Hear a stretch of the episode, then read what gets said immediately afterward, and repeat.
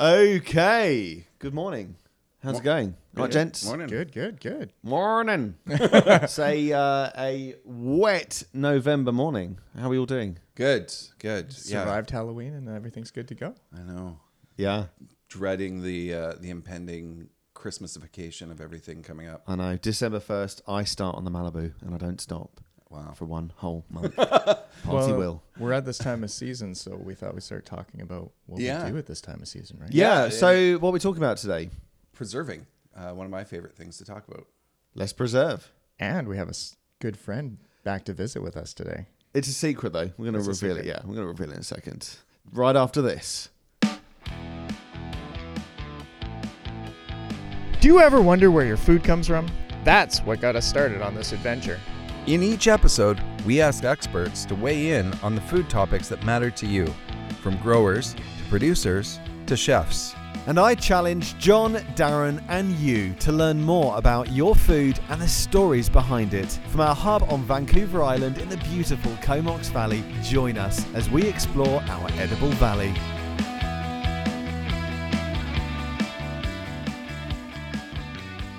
And a very good day to you. This is the Edible Valley podcast, episode 196. Oh, we're getting there. I'm uh, I'm William. I'm the producer. I'm Chef Jonathan Fraser. And I'm Darren Howlett, a preserver enthusiast. I don't know, preservation enthusiast. You're not sounding very enthusiastic about that, We'll we'll see how we'll see. Yeah, we'll see where I'm at at the end of the episode. Did you say Darren Howlick? You I just said pronounce your own name wrong. No, I said my name right. Thank All you. right, Though. well, anyone can go back and listen to that. So, how's your week been? Good, good. Uh, yeah, John and I have been talking about uh, doing a preserving episode for quite some time, and it just seemed topical because I just uh, wrote an article for the CV Collective magazine about Oh, wow. yeah about smoking and pickling, and um, seems to be on the top of my mind. So Wait, you write for the CV Collective? what me? Yeah, on occasion. Oh, I'm so embarrassed. yeah. Uh, yeah, but then uh, you know, stars aligned. Uh, the perfect guest came along for just such a topic. nice. Do you, when you're writing these articles, do you do you learn while you're writing them, or are you doing kind of research? That's great. Yeah, because I'm talking out of experience for the most part, and then I'm like, you know what? I need to double check this or I need to double Yeah. check that before I go and write that down as as. So I get text messages. John, sometimes. I'm like, what about this? what about this? Can This I is do right, this? yeah. Can you do this? Is that right? yes, yes. Ah, Yeah. And of course, Halloween. So, um, Halloween is almost. I was reading an article today um, saying that Halloween for kids Mm. is becoming a more significant holiday than Christmas. What? Yeah, which is. But I mean, you just look at it. Everyone, people. I everywhere. suppose, yeah. The candy, I guess. Then the costuming, I don't know. Yeah, another another sugar. Well, we're going to teach you how sugar. to preserve your candy. Yeah, No, absolutely. No, please don't. Smoking and pickling candy. So, uh, without further ado, we have. We're not even going to say a guest because No. you know he never really left. Never really left our hearts. it's a bit weird thing to say about someone I just met. Actually, uh, let's do it. Let's do a little intro, Mr. John. Well, we have the uh, the original host of the Edible Valley podcast who mysteriously slipped away up north to the Haida Gwaii to start a life of building arrows and living the uh, outdoor life, I guess. Uh, we have Blaine Prouse with us again today. Hey everyone. Good Hey, to be here. what's up? Thanks for the invite. You still Yeah. remember how to talk? barely, barely. I So- traveled 36 hours to be here for this interview, so I hope You it goes did. well. You oh. did. Holy smokes. I love that we live in a place that it, it can take 36 hours to travel like a couple of hundred miles. Yeah. yeah. no, well, I guess it's more than a couple of hundred miles, but it's Yeah, 24 great. hours on a BC ferries total Lord. or so ish, 24 ish hours. I can barely stand the hour and a half for the usual trip over to the mainland, but yeah. You get a stateroom though, so you can kind of hide away, which is Oh, nice. nice. And the boat's way, you know, this time of the year it's not busy at all, so Wow. it's not crammed full of people. Yeah. That's good. So Haida Gwaii are the l- set of islands to the north of Vancouver Island. They're quite a bit, aren't they? They're like a couple of hundred miles up from Vancouver Island. Yeah, I don't know Yeah. exactly how far, but It's uh, it's a way. it's a fair Yeah. distance up there. You bet. So one thing I love about um, meeting new people is because they, they introduce you to new things. And I said, uh, you know, I, I've come from the UK. I have my own circle of friends, and you'd be like, "What do you do?" I do. I'm a barman, or I'm I serve tables. I, I said to Blaine, "What do you do?" And he said, "I make arrows." Yeah. And it's like boom, a new world. Yeah. Can you? I mean, this is not about this, but I really want to know what is building arrows about. Well, it's it's mostly art essentially. Like I take a, a dowel, which is made out of Sitka spruce, which is from Haida my friend up there, and my neighbor. Uh, he makes the, the dowels, the shafts, and I take them and I paint them and I finish them, make them waterproof, put feathers on them and points on them, and send them all over the world. Really, Yeah, and mostly s- North America, but Multiple, and you said there's a real interest in them in like the Middle East, like a long history of using arrows. yeah. Well, essentially worldwide archery is really. yeah it's i mean it's it's part of our history as man Yeah. you know it kind of advanced our species from throwing rocks and spears to once we learned that we could store energy in the limbs of a bow and launch a projectile it gave us huge advantage hunting wise Right. Wow. um, and in warfare as well so And despite the fact that they are art, like you are putting a lot of artistry into them in your craft. Yeah. You're making fully functional arrows. Oh yeah, totally. Yeah. yeah. People say, "Oh, they're too pretty to shoot." I'm like, nonsense. That's what they're made for. yeah, shoot them suckers. I don't want them sitting on your wall. And of course, shooting something with it to eat it, and there we mm. go. There's Edible Valley food. Yeah, the absolutely. connection. Well, that yeah, absolutely. Well, I And, think that that brings us right back to what we want to do is when you're out there hunting, yeah. What, have what do you do with preservation this? How do you take care of a you know a deer, an elk, whatever you're getting out there? Yep. How do you preserve it? Like, and there's a bunch of methods, and I thought what would be more fun than to talk about it, and I figured, Yeah. if we're talking about this, who who better to talk to than with Blaine? Because I know he's Yeah. got a world of knowledge. Because I know the two of us have spent a lot of time over the years butchering and canning and doing Right. all sorts of fun things with food. Well, yeah, I mean that's a, that's a great jumping off point. I mean, I've been amazed at the amount of types of preservation there is available. It's not just chuck it in a can or stick it in the fridge like I'm gonna used to. So mm-hmm. let's quickly go around and see what our favorite preservation methods are. Mr. John, favorite preservation method and the reason why. Well, I, I'm actually getting, I'm kind of going a little uh, cooking dorky on here because I've just found out, well, I haven't just found out about it, but I'm really interested in freeze drying. Mm-hmm. That's This is, right. This is pretty much is that. what's been getting me going on this. And I'm just thinking from a culinary aspect of it and a preserving aspect of it that this is like, is a pretty crazy thing. Now it's super expensive, and so if you want to help promote the Edible Valley podcast, it would actually help me go towards buying a, a. I just like the notion. I like the idea that you can take a product like you're talking about, and it's not just about reconstituting it for later use. I think that there's something there that if you throw in seasonings and what have you, that when you do reconstitute it, you're going to get stronger flavor. You're going Yeah. to get more permeated flavor throughout.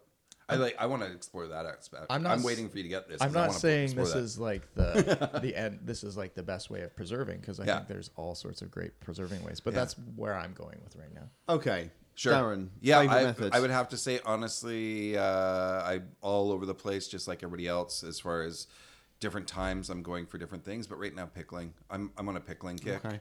I'm really appreciating the the acidic balance. You know, Great. to a lot of dishes that I make. I'm finding new things to pickle. Amazing. Yeah. All right, and Blaine. Well, honestly, I do all of those. Like, no, they don't freeze dry, but I've I've done almost every kind of preservation method. But honestly, my favorite is freezing.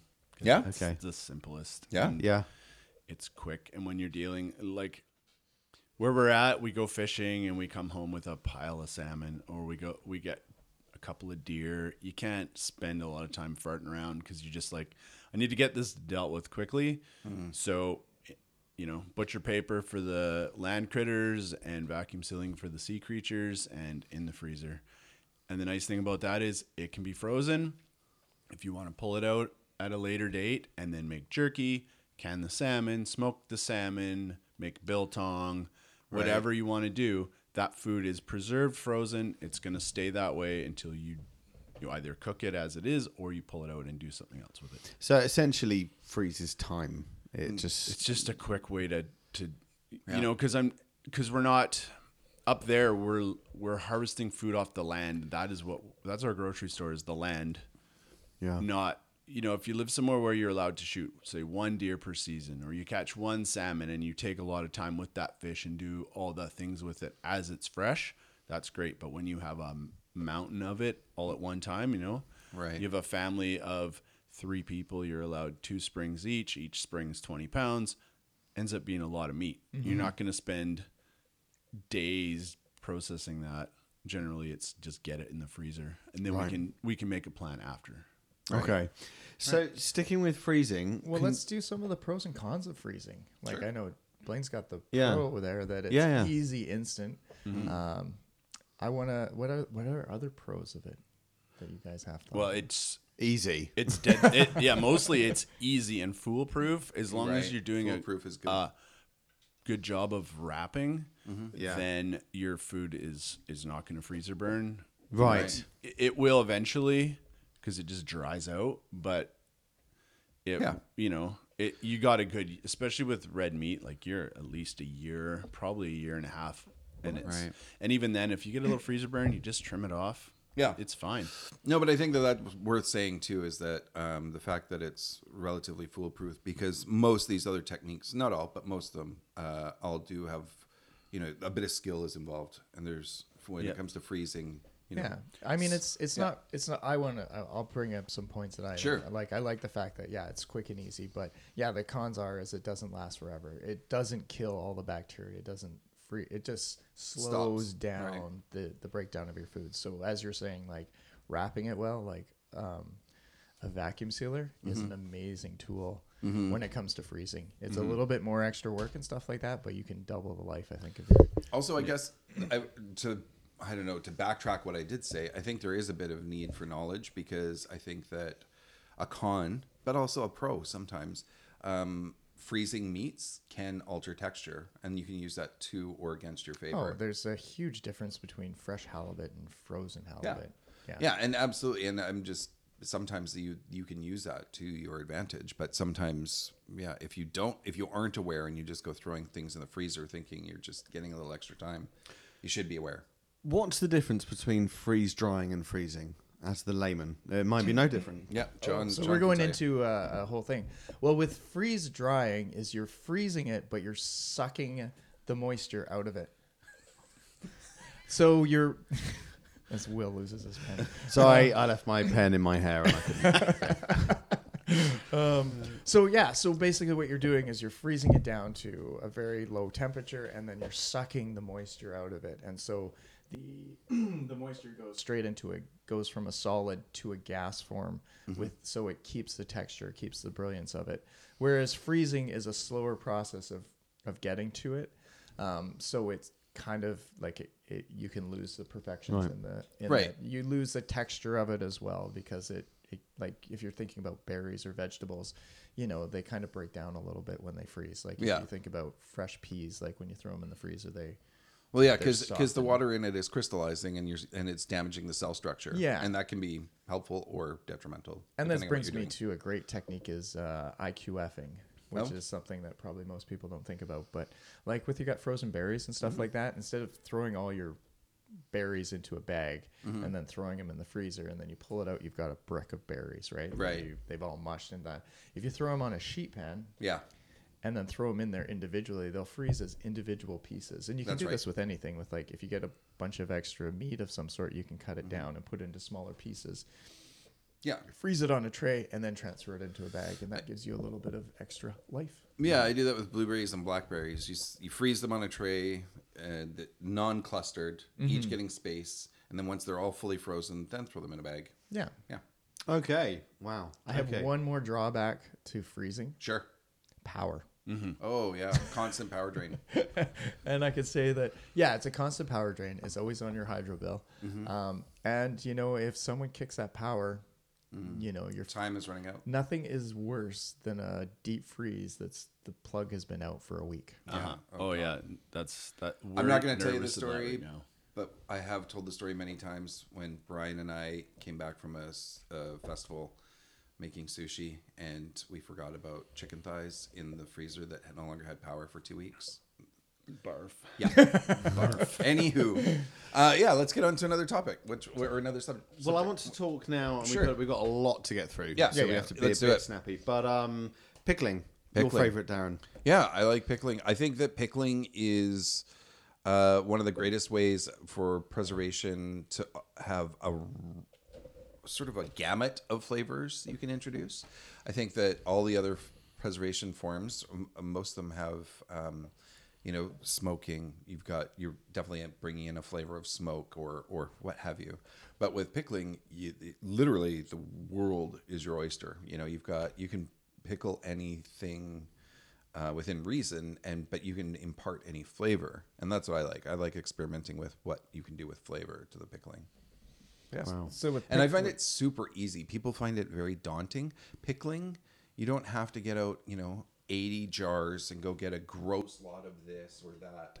Uh, I do pickling every day. Like I'll pickle something every, not every day, but a couple times a week. Maybe it's one jar, maybe it's three jars. But let's talk about Yeah. the key ingredients you need for Sure. pickling. Yeah. Yeah. So what do you need for pickling? Uh, sh- generally, I use a bit of sugar, but primarily you need salt and vinegar and then water. Yeah, and then you just add your seasonings as Yeah. go on. Yeah. And Yeah. so- One other thing about pickling that's really cool is it allows you to can vegetables without needing a pressure canner. Yeah. Because otherwise, any non-acidic food you need to pressure can. So if you were to if you were to can carrots without pickling them, they need to be pressure canned. Mm-hmm. But you put that vinegar in, it acidifies it. Boom, hot water bath, way quicker, ten minutes or so, and they're Yeah. done. Actually, a lot of times you don't even have to can them. You can just put them in jars with hot brine. They'll seal themselves. Yeah. So it's a, a lower lower entry to um, barrier to entry to canning if you're not up for doing pressure canning because pressure canning can be a little um, intimidating to some people. Absolutely. And expensive. You got to buy the right Yeah. I mean the canner canner's an investment. If you get a good one, it's going to last you and your children forever. But it's still a four or five hundred dollar investment. That's and for anybody that's watching this on YouTube later, you can see right behind me is my pressure canner, and you need the pressure cooker rather, and you know you need that gauge. You need the the heavy duty sealing for uh, pressure canning, just because if you can't fool around with it, because you can create. That's where you create botulism. Really, is because you're not using a brine in that case. So we're kind of slipping into Sure. Yeah, we're sort of talking about here. two things there. I did have one thing about pickling. Yeah, let's and, talk about And it. just this was my question, and it just occurred to me: is fermenting is that fall under pickling? No, Uh, they're I di- would- it's different. Um, fermenting is preserving food using bacteria, right. and that makes it shelf stable. Yeah, which I just realized through my list here, I have of great ways of preserving. We Yeah. didn't talk about fermenting. So, 'cause yeah. it's not on the um, list here. if you instead of doing a dill pickle with vinegar and salt to make a dill pickle fermented, you just use uh, chlorine-free water because you can't have chlorine because it kills the bacteria or slows Right. the bacteria. So you want spring water or filtered water and salt, and you put the pickles in. You put them in a vessel. Make sure all the pickles are under the water, and let nature take its course. And it takes you know, a week ish, mm-hmm. but it depends on the temperature. If it's cooler, it mm. takes longer. If it's warmer, it goes faster. And those suckers, they will ferment, and the lactobacillus bacteria will sour them. And there, I don't when I ferment things, I don't leave them out. I like to have them in the fridge, or you want to have them somewhere cool, like in a crawl space or a basement. Yeah, yeah. root cellar, as we were talking about before. Which we'll get to, yeah. Um, but uh, so that's that's the traditional way of preserving vegetables for thousands of years. Is put them in a crock. A stone crock generally was what they'd use in the olden days. You don't want to use metal. You want to use glass or stone, and uh, put them up that way. You can get away with plastic nowadays too. If it's yeah, I same, but just it rather. feels- n- I like Yeah. glass, Yeah, yeah, glass yeah. or stone. no, um, I'm with you on that, but yeah. I know I've done it with with in Yeah, big, you big can- when you're doing big batches and plastic buckets. yeah, Yeah. totally. Really Yeah. clean. But I mean, I, I think that to it stands, or it's worth mentioning. Maybe. I mean, I think maybe our definition now. I think that if you ferment something, I don't know if you'd really call that preservation anymore because you're turning that product into something else, aren't you? Kind of, Like- yeah. In Yeah. Maybe that's why it's not on our list. Yeah, maybe. You're Yeah. taking cabbage. cabbage is turning into sauerkraut, but it's Yeah. still preserved cabbage. But you could make sauerkraut with white wine vinegar, Right. and it, they you can buy it in the store on the shelf with all the relishes and everything, and it's called sauerkraut, but it's not Right. traditionally fermented fermented sauerkraut, sauerkraut. because you can't seal sauerkraut in a jar because that would kill all the bacteria. so it defeats the purpose. So they use Right. they use vinegar to mimic the taste, but Right. it's not Right. the same. That's why I hate sauerkraut on the shelf. Yeah. I was thinking Homemade sauerkraut's what- way better. Yeah, Yeah. it's super good. Yeah. Same with kimchi. You buy a kimchi that's fermented, traditionally made. It's delicious. That's why we mm. make our own at work because Yeah. of that. Because Yeah. it gives it the gives it an extra different flavor to it. You yeah, know? and it like has the uh, terroir of where you are because it's using the bacteria and the yeast from the air where you're making it. Yeah. So for sure. Wow. But yeah, uh, to, to wrap up canning or wrap up um, pickling, um, I would say not that we're you know setting out to do this, but I would say that that's a fairly easy one as well for people that like that are just starting to become comfortable with pickling or uh, preserving. I would say that pickling is is sort of the next tier, the next level where it's like, yeah, you can you can tackle that. And did we did we cover canning completely? I think we should go back on Yeah. canning because I think it's a it's a great way of doing pickle, taking care of Yep. pickling, taking care of Yeah. well not want me fermented. Well, 'cause- and then it's another again my big thing. It's another way of introducing flavor and creating flavor that doesn't exist before it. But I haven't done a lot of canning. I'm, it's not for me to speak on for for sure. I've done a ton of it. you're part of it. I've done a ton of it. So for me, canning is a way to. It's a, just a straight up preservation method. I don't think of it as far as recipes and making flavors. Mm-hmm. I think of it as we got a pile of something and we want to put it up for the winter. Yeah, because right. I come at all this from a like a preparedness standpoint of I want to make sure I have food for my family in case of supply chain issues, which we're all aware of right now. Uh, also living on islands, which I've always done. Ferries get canceled, this and that. Vancouver Island's not so bad for it, but Haida Gwaii definitely. You're, you're not can- you're not getting avocados up there.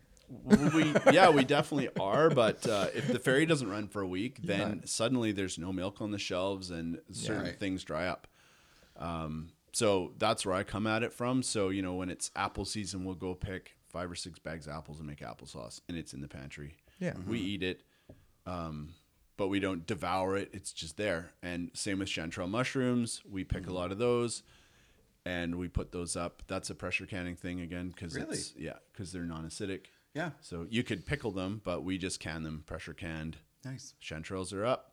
Dump that into a chili, a stew, whatever you want.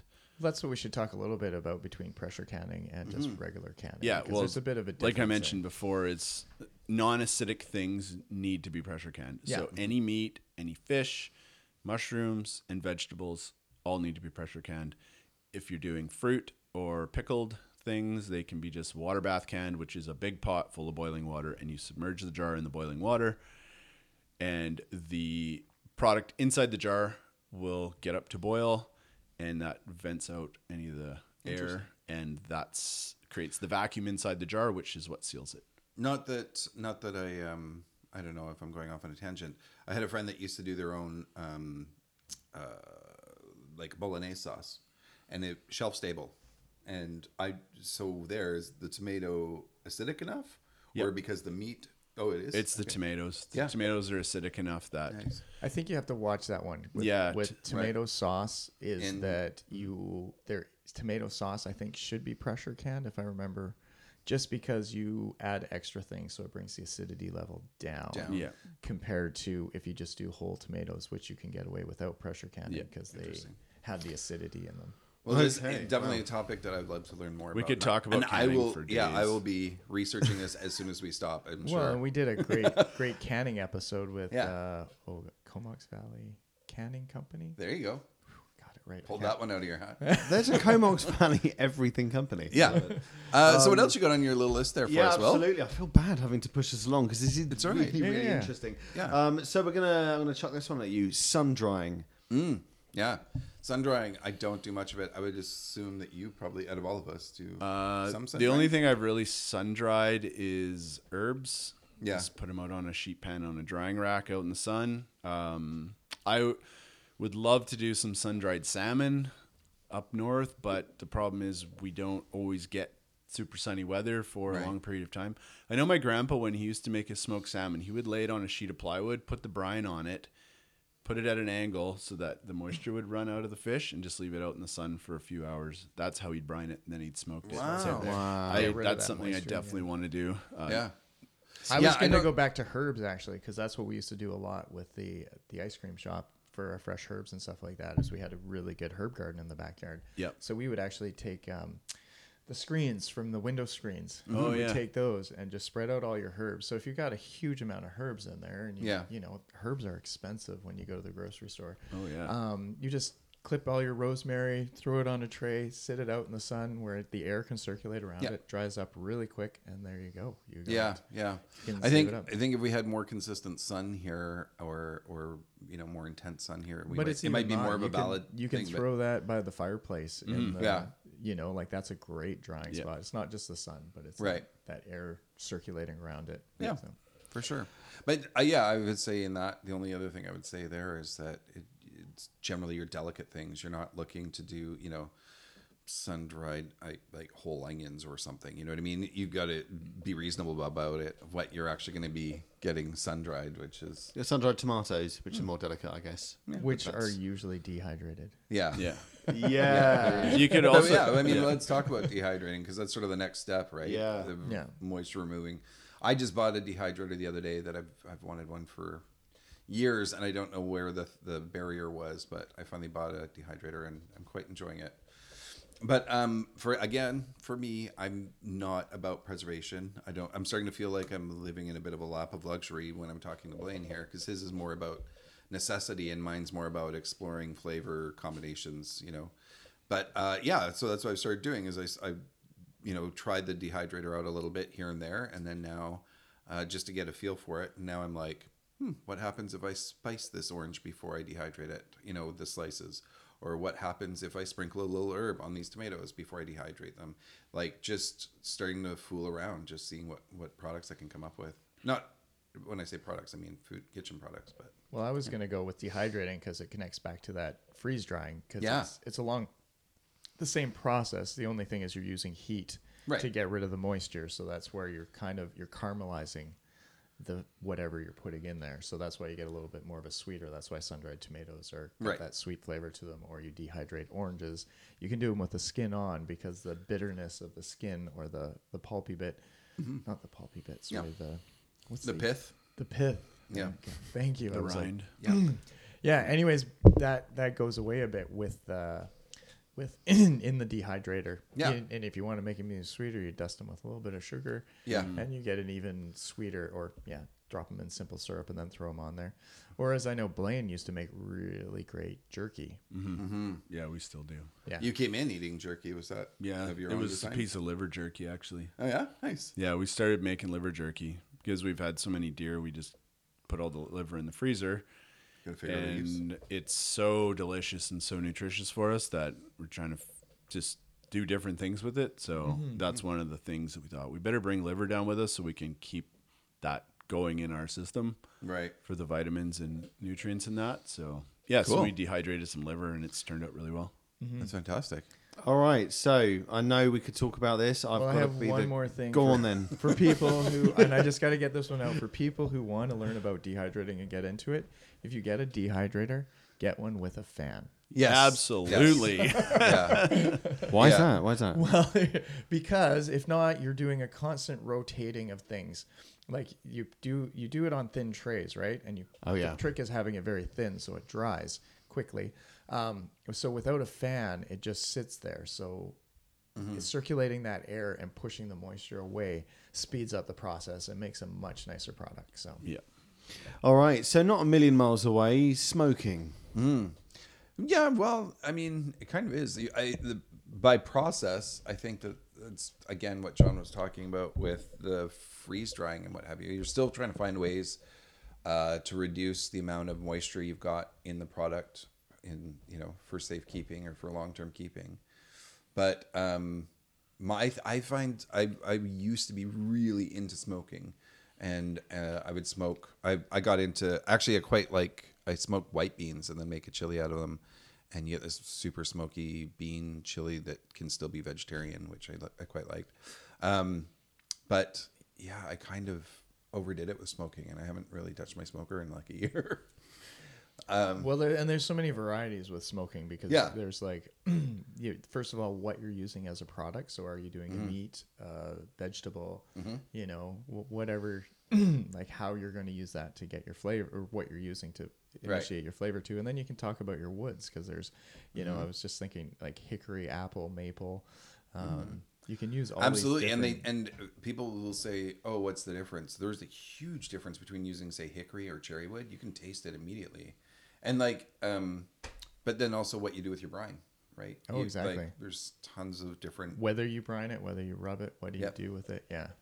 I got into it when I got the electric smoker Mm-hmm. when I was working at the Atlas there. And that was like, it was just heaven to me. Like just smoking there, like Yeah. it was so easy. And, you know, like we bring in like six or seven briskets and throw it in there. And it was like, do you wrap it? Do you unwrap it? Like, Right. how do you infuse that flavor in there? And some of the tricks I got into were just like, using coarser salts you know like a lot of places barbecue places were like use seasoning salt and i realized like no no you use coarse salt because that actually that salt crystal picks up more of that s- smoky mm-hmm. flavor and mm-hmm. that's another great thing to smoke mm-hmm. is just salt like Right. So those details make When you used to. I remember that there would be times when you guys were up on a low setting smoking just a bunch of cheeses, right? Oh, yeah yeah, yeah. Oh, like smoked cheese is beautiful absolutely, right? like yeah. Um, but yeah, there's a lot you can do with a home smoker. I mean, and it kills bacteria it Yeah. slows down the the process i mean we live in smoked salmon country That's true. I mean, this is this area was built on smoked salmon Mm-hmm. as a preserving. You know, I don't think our our local indigenous people would have survived without the salmon, Right. And without the ability to smoke it, right? Yep. So, Yeah. So air dried, aired and smoked yeah. to put, put it up for the winter. And salting. Moving on to another one now. Salting. Sure, yeah, it's kind of related, um, sort of. I mean, So salting it, that's a just a preserving method, Yeah. right? Like like we're talking Salt curing. salt Yeah. salt curing. yeah, I haven't done a lot of this in my. Neither No. I. I've I made a lot actually- of lox, but yeah. that's- I used to be married to a Swede, and her mom uh, taught me how to make gravlax, and that's really the extent of salt curing that I do, which is, yeah, you literally just pack it full of salt to draw out as much moisture as you can at first, and then you rinse it, and then you your second salt pack is there just essentially to keep it all in what you've mm-hmm. got left and make it sort of go throughout. But yeah, gravlax is fantastic, which is cold smoked salmon, which is for if people don't know what I'm talking about. Yeah. Gravlax. But yeah, it's neat actually going through all these processes. I'm just thinking about the actual science behind it. Yeah. Is that like with salting, the you're getting rid of the moisture, so bacteria has nothing to grow in. right. Uh, you know, in canning, you're getting rid of the air, so the bacteria has nothing to to breathe. You know, Right. so you're you're basically trying to remove. In, yeah, every Any- which way is a way of trying to remove bacterial inf- interference. Exactly. Stop them from growing. The thing that uh, one more thing about salt curing that I do is biltong, which is kind of like jerky, but you don't use a dehydrator. Oh yeah, So you you take your meat and you cut it into strips, and then you dip it in apple cider vinegar. That's your first sort of bacterial removal process. And then I put it on uh, sheet pans with uh, on a cooling rack so the air can move around it, and I sprinkle coarse salt on it and pepper, which the coarse salt helps the moisture. The pepper helps with keeping flies off of it oh interesting. and then you just set it up in a warm spot like above your kitchen cabinets for a week i rotate it after about two or three days i flip all the pieces on the tray Yeah, and it dries it out and it's Wow. groovy it's really good stuff that's amazing. that's a south african um, technique for preserving bushmeat essentially That's awesome. All right, so this is going to be a bit more of a quick fire because we've only got a couple of minutes. But uh, root cellar. Yeah. Well, I thought we could go to jams and jellies first because I think the root cellar is where it all go ends up at the Yeah, end. true. Okay, Okay, sure. yeah, yeah, go for that. We can do that. Okay. Let's go jams and jellies. Salt, sugar, Sugar. not it's salt. just sugar. yeah, everything that we've talked about before is primarily salt and acidification and sugar. Like when we're talking about jams and jellies, you're talking about just an overwhelmingly amount, an overwhelming amount of sugar to use. but it doesn't have to be Yeah. it doesn't you No, can you're make right. you can make a not super sweet gem but the, you got to get that oxygen out of there again so either you're you're canning it or as people used to do is pour wax on the top mm-hmm.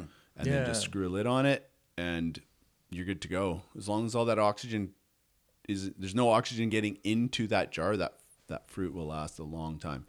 It also have having the the pectin in there and using fruits that have high Yeah, pectin yeah. in it. Like we've been doing uh, quince lately. Yeah. At work, we just got it, and it's really neat to do a jelly out of that because we make the membrosa. God, I hope I said that right. Um, and then we so we skim off the the top of it, and it's instant. It's an instant jelly. Like it's Yeah. already got that pectin in it. It's super, and it's beautiful, sweet. Yeah. And we're using it on trees trays with meat trays. It's just great. So Yeah. Okay. And then yeah, the one the Will one wanted to know more about the root Yeah. cellar. So Will's never had a root cellar. yeah, I mean, root cellar to me implies essentially uh, just a colder, traditionally lower section of the house because there it's easier to keep colder. Um, where you store things, and you could literally store all your root vegetables to get extra life out of them, months of extra life. Or whereas if like if you bought a bag of potatoes and leave them in your humid, constantly temperature changing kitchen, your potatoes are only going to last for a few weeks to a month. But if you have a root cellar, you can probably get a good three, four months out of your potatoes because you're temperature controlling. So and so it's not refrigerating because refrigeration sort of seems to add a bit of moisture or moisture is collected and redistributed. Root cellar is sort of cold but without moisture. and dark. In dark, Dark, yeah. yeah. I think that's your key is like you're keeping the temperature low Mm-hmm. and you're keeping it dark. So it's not it's not like on your sunny days, the warm summer, it's not that heat. Like Right. when you're underground, the temperature doesn't rise that much. Yeah. So you've got that controlled area and And that's why sometimes, like, even if you don't have a root cellar in your house, you can still do the same preservation methods with a, a well chosen closet or a well chosen cupboard, you know, that is not going to get light. It's not affected by heat changes, what have you. You as a kid we used to use a crawl space. Yeah. We had a great little entranceway into our crawl space and we just had shelves in there Same, and that's yeah. where all the potatoes would go. That's where all the Yeah. you know, a lot of the canned goods and it was there kind of that, you know, the pantry, all that kind of stuff went in there. Um, and we just as it came along and there was little things like you know like going down and and potatoes when they start to sprout just knocking those sprouts out and they last Yeah. a little bit longer. So you can have 50 100 pounds of potatoes down there and they're going to last. So you just got to take a little time and, and take care of them. But yeah, a lot of the preservation methods we already touched on there. Uh, actually, you can extend their life a little bit more by just storing them in the root cellar versus storing them in your kitchen or storing them wherever. Instead of readily accessible, just taking that little extra time to uh, store them in a proper environment, they'll get much longer. well i think out of that's another one that you have to remove for bacteria likes light yeah. things grow in light so Yeah. if you can remove that from them so yeah what have we learned from this light Yep. light moisture uh, and, oxygen. oxygen you get Remove of remove those. those, and you're you're you, you've already started preserving your food. Amazing. Yeah. All right. Well, thank you so much. We've, we've actually fired through 10 in around 30 minutes, which I think is amazing, seeing as you could do easily one episode for each type. Maybe that is an idea Challenge for us. Yeah. No, no, I'm kidding. absolutely. Absolutely. I genuinely think it would be really, really interesting. so blaine you can yeah. come back it's only 36 hours right? I'll come back next week. Brilliant. Well, thank you so much. Yeah, and anyone out there, you know, help support our Patreon and keep this podcast going, and and maybe we can help Blaine with a ticket to come down and visit Yeah. us again. Actually, yeah. you know, as for, the, for as for that, uh, to talk about that, if anybody has any questions about preservation methods, by all means, you have a chef here at your disposal. Um, fire us some questions, and uh, and we can help out with your you know further preservation quer- queries. And if anyone out there has some favorite uh, preserving method, methods and things that they like to preserve, send it to us. We love to hear uh, stuff from you and, and find out what you're doing with food, especially in your own edible valley, right? There's lots going on out there. Cheers. Uh, so this has been episode 196. Getting towards 200 gradually. We bet you better do something special for two hundred. Oh, yeah. I don't know. You just put that on me, but yeah. I'm just putting it on your lap. No, no. Um, but yeah, it's been great having you back, Blaine. Always so fun when you come back on. Yeah, it you're was awesome. Wealth, you're a fountain of knowledge. Love Yeah, on. you know your stuff. That's for sure. Pretty impressive. Yep, self-taught, lots of mistakes. Uh, and if you guys want to check out my arrow work, I'm on at Stumpstalker. Stump Stalker. Stump Stalker. Yeah. Awesome. Okay. Perfect stuff. Uh, well, thank you very much, then, folks. I hope you've enjoyed this episode on preservation, and we will see you next week. Cheers. Thank you. And that wraps up another episode of the Edible Valley podcast. Thanks for tuning in, and a special thanks goes to the local businesses that help support our podcast. They make it possible for us to showcase your local food community. We'd love you to follow us on your preferred social media at Edible Valley, where you can check out our blog, find recipes and tips, behind the scenes, and of course, keep a lookout for where we are going to turn up next in your Edible Valley.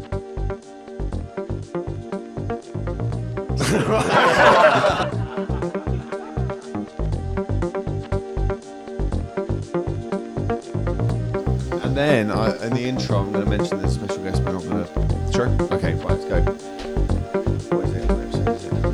196.